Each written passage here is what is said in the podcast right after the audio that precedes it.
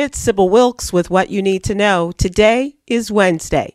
Number one, the funeral honoring the life of former First Lady and wife of former President Jimmy Carter will be held today in the home church of the former first couple in Plains, Georgia. A private invitation only service was held Tuesday afternoon at the Glenn Memorial Church on the campus of Emory University in Atlanta. The Atlanta service offered rare glimpses into who Rosalynn Carter was as a child of a farmer, school bus driver, and school cafeteria worker, wife of a Navy officer, mother of three young boys before the age of 25, and the groundbreaking First Lady who not only brought her belief in equal rights to the White House, but also exemplified their partnership by attending presidential cabinet meetings along with her best efforts to improve mental health for Americans. Number two, Derek Chauvin, the former Minneapolis police officer convicted of murdering George Floyd, was stabbed by a fellow inmate in a federal prison in Tucson last week. Despite the severity of the attack, officials have stated that Chauvin is expected to survive. Chauvin's lawyers previously lobbied to keep him out of the general prison population, expressing concerns about potential violence.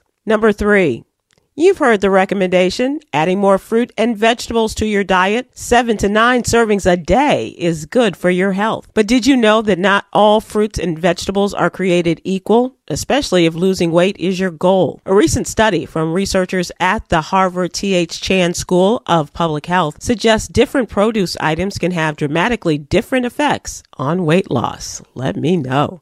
Number four, this Sunday, Janelle Monáe, the Grammy nominated singer, received an honor originally intended for women recording artists at the 36th Soul Train Awards. Janelle Monáe identifies as non binary, meaning they do not identify as a man or a woman, and Monáe uses they them pronouns. The award that the artist received was previously called the Lady of Soul Award. The category was renamed to the Spirit of Soul to honor the diversity and inclusivity of this year's recipient as BET announced earlier this month.